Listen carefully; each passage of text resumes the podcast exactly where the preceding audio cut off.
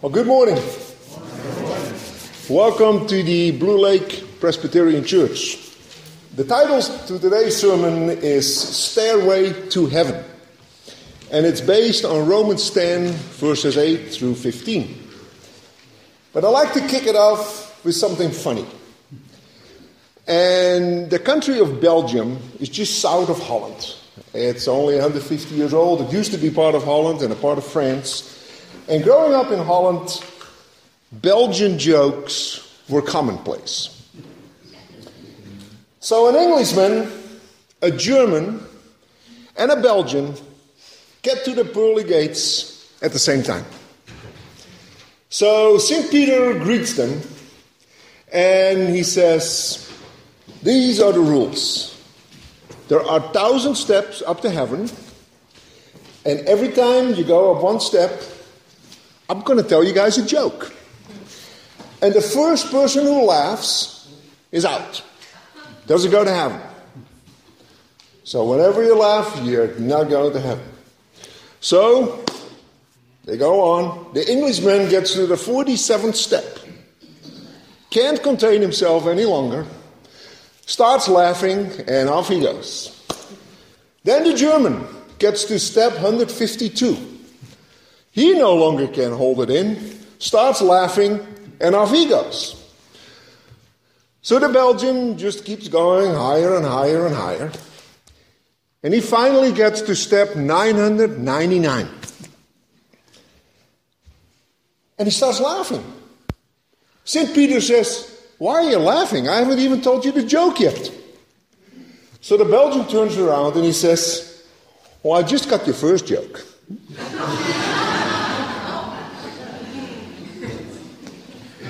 Well, the pearly gates portray this imaginary entrance to heaven. There is much speculation what heaven would be like. Although David did a great job before the service, he played Stairway to Heaven, in case you didn't notice. And Stairway to Heaven, obviously a great song, was released by Led Zeppelin all the way back in 1971. It became a hit. It's often referred to as one of the greatest rock songs ever. It was placed number one, of uh, number 31 on Rolling Stone's 500 greatest songs of all time. Well, songwriter Jimmy Page said, I knew it was good, but I didn't know it was going to be almost like an anthem. It is the biggest selling single piece sheet, sheet, of sheet music in rock history. A total of a million copies of sheet music have been sold. Now, it's a great tune and a fascinating title that stirs imagination and curiosity. Well, many books have been written about heaven as well, including 90 Minutes to Heaven by, by Don Piper, or Proof of Heaven, Heaven by Eben Alexander, or To Heaven and Back by Mary Neal. But then the book Heaven is for Real is the story of a four year old boy who, during emergency surgery, slips from consciousness into heaven. He survives and he starts talking about looking down and seeing the doctor operating on him and seeing his dad in the waiting room next door. He shared impossible to know details about his miscarried little sister, whom no one had told him about, and his great grandfather, who had died 30 years earlier, before he was born. He describes the horse that only Jesus could ride. And he recalls how really big God and his chair are and how the Holy Spirit shoots down power from heaven to help us. Oh, heaven is a subject that captivates the mind. and it in, in, invokes an intrigue about the afterlife. But it is also the subject of deep theological debate and passionate differing opinions. Well, the basic question is this if there is a heaven, what do we need to do to get there? And this is what brings us to the central theme of today's message.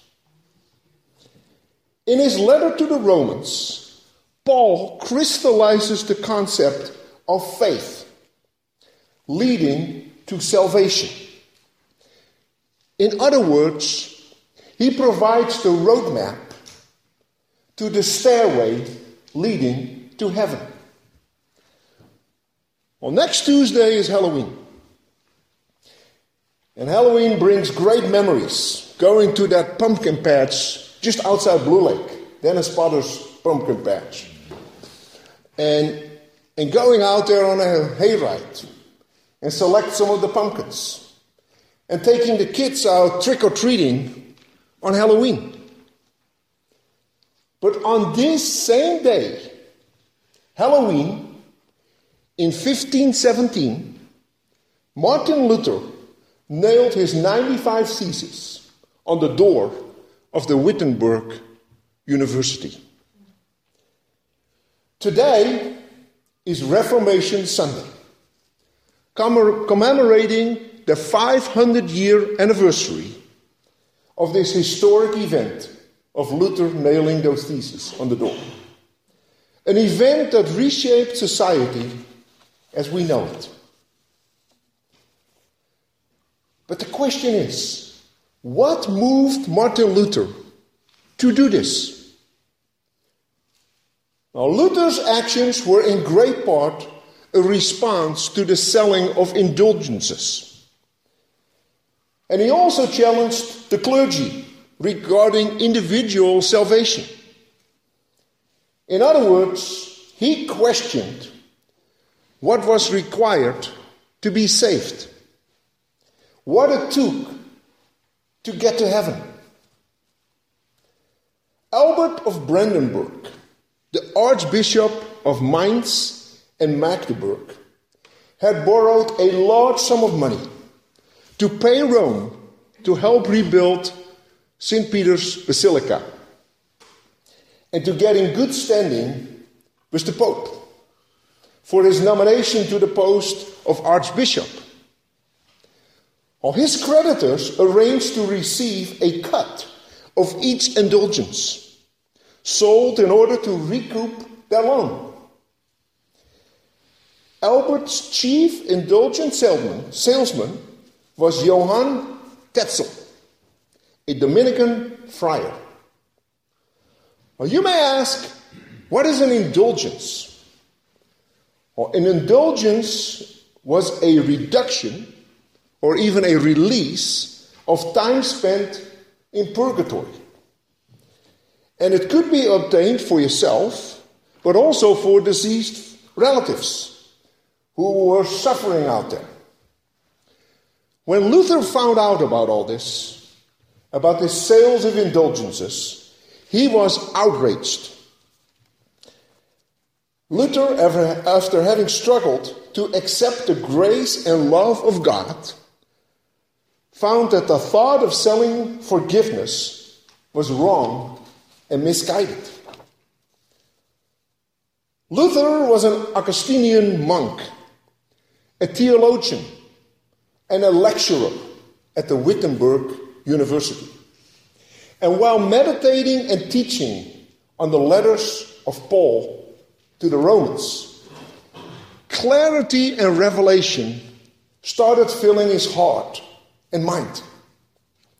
Luther wrote, I had indeed been captivated with an extraordinary passion for the understanding of Paul in the epistle to the Romans. So at last, Luther understood what Paul was trying to articulate, and that is preach that the gospel is a gift by which God compassionately upholds us through faith in Jesus Christ. Now, this brings us to today's reading in Romans 10, verses 8 through 15, which can be found on your Pew Bible, second half, on page 160. So I'll give you a moment to look it up.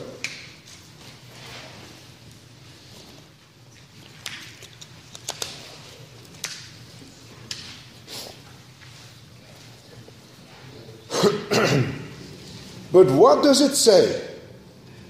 The word is near you, on your lips and in your heart. That is the word of faith that we proclaim. Because if you confess with your lips that Jesus is Lord and believe in your heart that God raised him from the dead, you will be saved. For one believes with the heart and so is justified. And one confesses with the mouth and so is saved.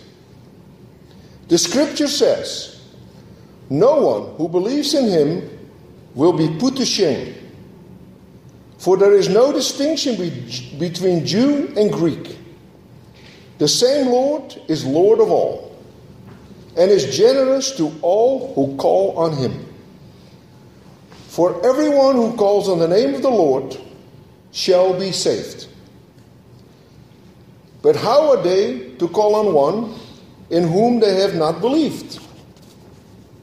And how are they to believe in one of whom they have not never heard? And how are they to hear without someone to proclaim him? And how are they to proclaim him unless they are sent? As it is written, How beautiful are the feet of those who bring good news. Well, Paul's letter to the Romans, with over 7,000 words, is his longest letter. Well, 7,000 words read aloud will take more than an hour to read. That makes for a, for a long letter. It is believed to be the last letter that Paul wrote. And unlike all his other letters, this one was addressed to people that he had not visited yet while he was writing this letter.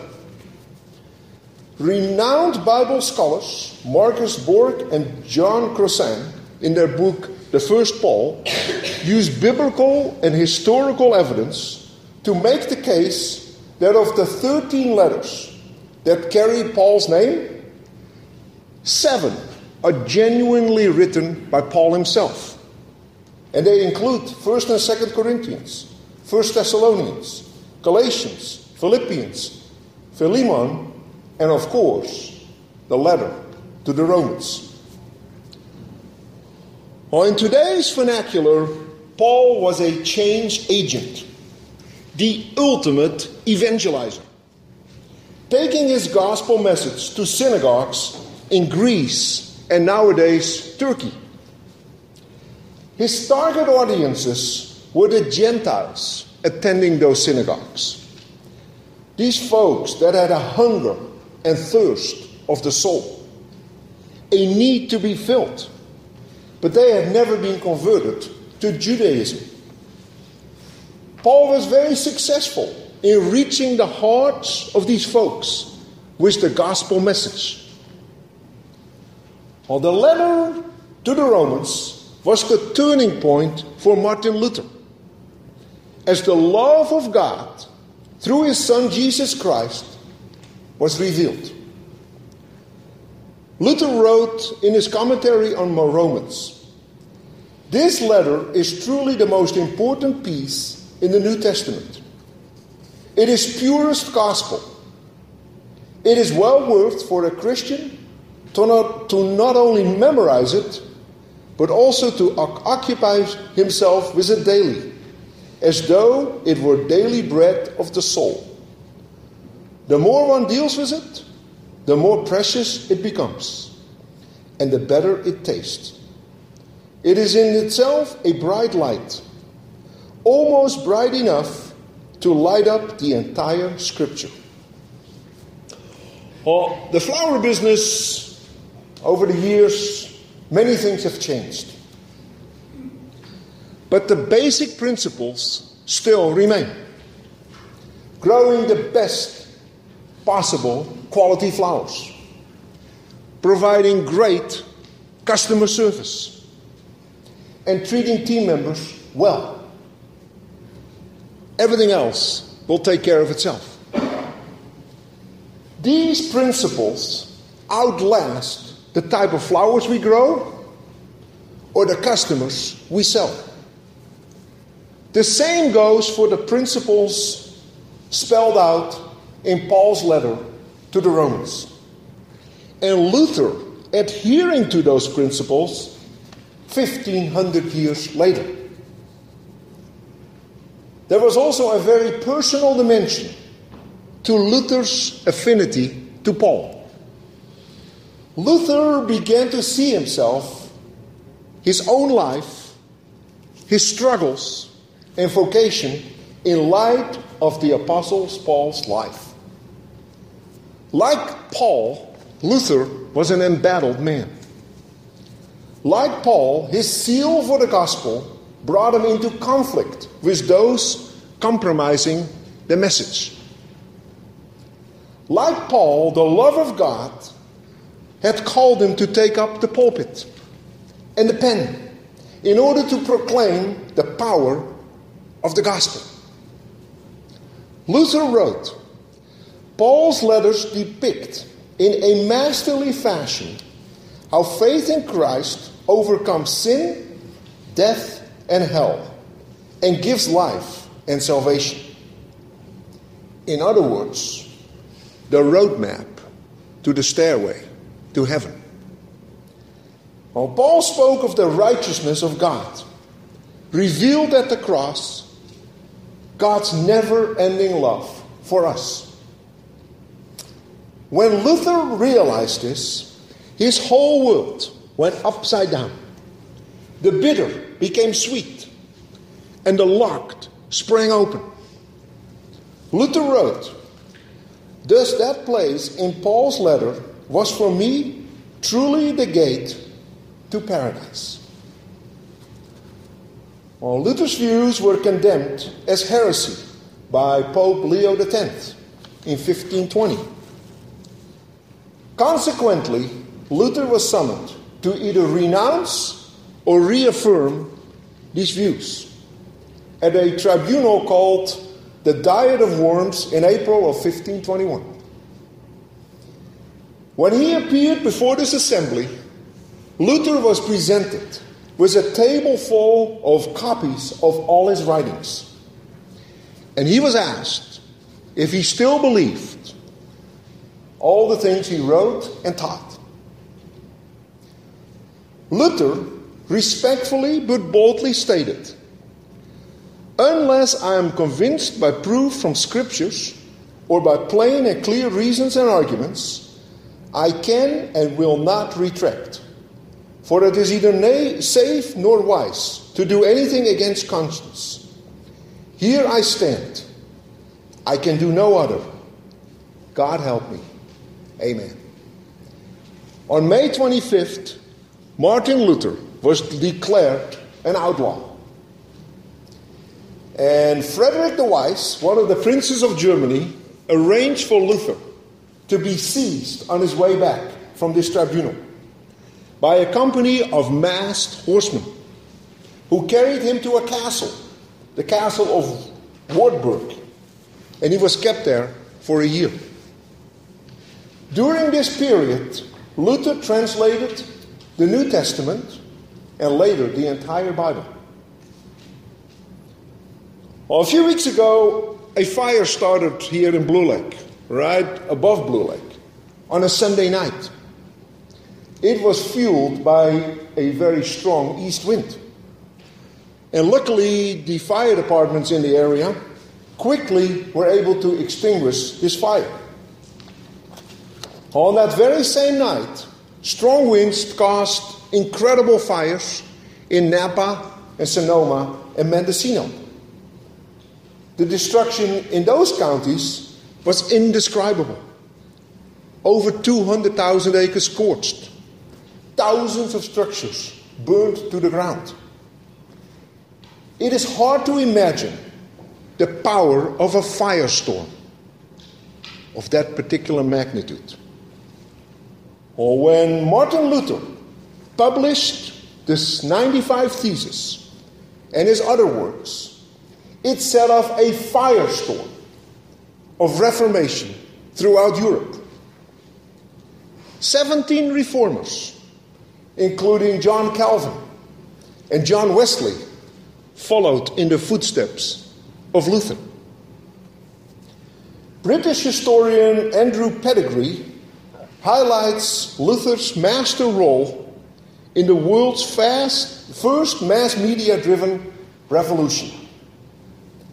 Luther realized the untapped potential of the printing press as a mass medium, and he used it to broadcast his message to lay readers across Germany, bypassing the traditional gatekeepers through this new social media. The indulgence controversy was suddenly a public matter. And Luther cranked out one argument after the other over the next two years. By 1519, this unknown monk had become Europe's best published author. His 45 original compositions were republished nearly 300 times. And three years later, Luther had produced some 160 writings addressed to the German people in their own language. Well, growing up in Holland, I remember going to the church in the middle of the town, walking less than a half a mile from our house. That church tower was about 200 feet high. It rose above all other structures in our town. Little did I know at the time that this church was among the churches that were the epitome of the Reformation. This church was originally built in the 1100s as a Catholic church. It burned down in the 1200s and then was again rebuilt. But in 1566, during what is called the statue storm, or iconoclastic fury, most decorations and statues were removed from all the Catholic churches and destroyed by Protestants, including the church in our town. Well, this started the Spanish War, with the King of Spain attempting to maintain Catholicism in his territory including Holland. Well, in 1575, the church in our hometown became a Protestant church. But a year later, the Spanish army destroyed the church and the entire town. The church was eventually rebuilt in 1648, and it's been a Protestant church ever since. In many of these old churches, a council room was added after the Reformation to host church council meetings. Well, this was a monumental change. Instead of a leadership structure from the Pope through cardinals, bishops, and priests, the Protestant churches were led by church councils made up of parishioners. This concept of organizing local churches from the bottom up formed the foundation of the democracy as we know it today, not only in church organizations, but throughout society. The Lord Jesus Christ died on the cross for sins nearly 2,000 years ago. After three days, he arose. Twelve disciples and other believers went out into the world to spread the good news, the good news message, and proclaim the gospel of Jesus Christ. Paul became one of the most ardent evangelists that ever lived. His letter to the Romans formed the cornerstones of Luther's revelation that the grace of God provides salvation by accepting Jesus as Lord and Savior. Paul said in Acts 13:47, "This is what the Lord has commanded us. I have made you a light for the Gentiles, that you may bring salvation to the ends of the earth." Less than 2000 years later, there are an estimated 300 million Orthodox Christians, 1.2 billion Roman Catholics, and 900 million Protestants, for a total of 2.4 billion believers in Christ. In Romans 10:12, Paul wrote, "The same Lord is Lord of all, and is generous to all who call on him."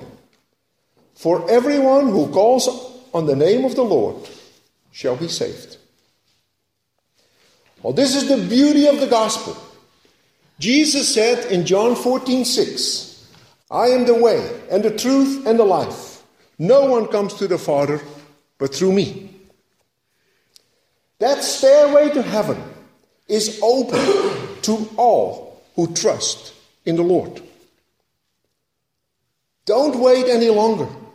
Start a relationship with Jesus Christ. Accept Him as your Lord and Savior today. He will fill your heart with joy, take you by the hand, and you will be saved. No questions asked. A free pass up to the stairway of heaven. Thank you. God bless you. Amen.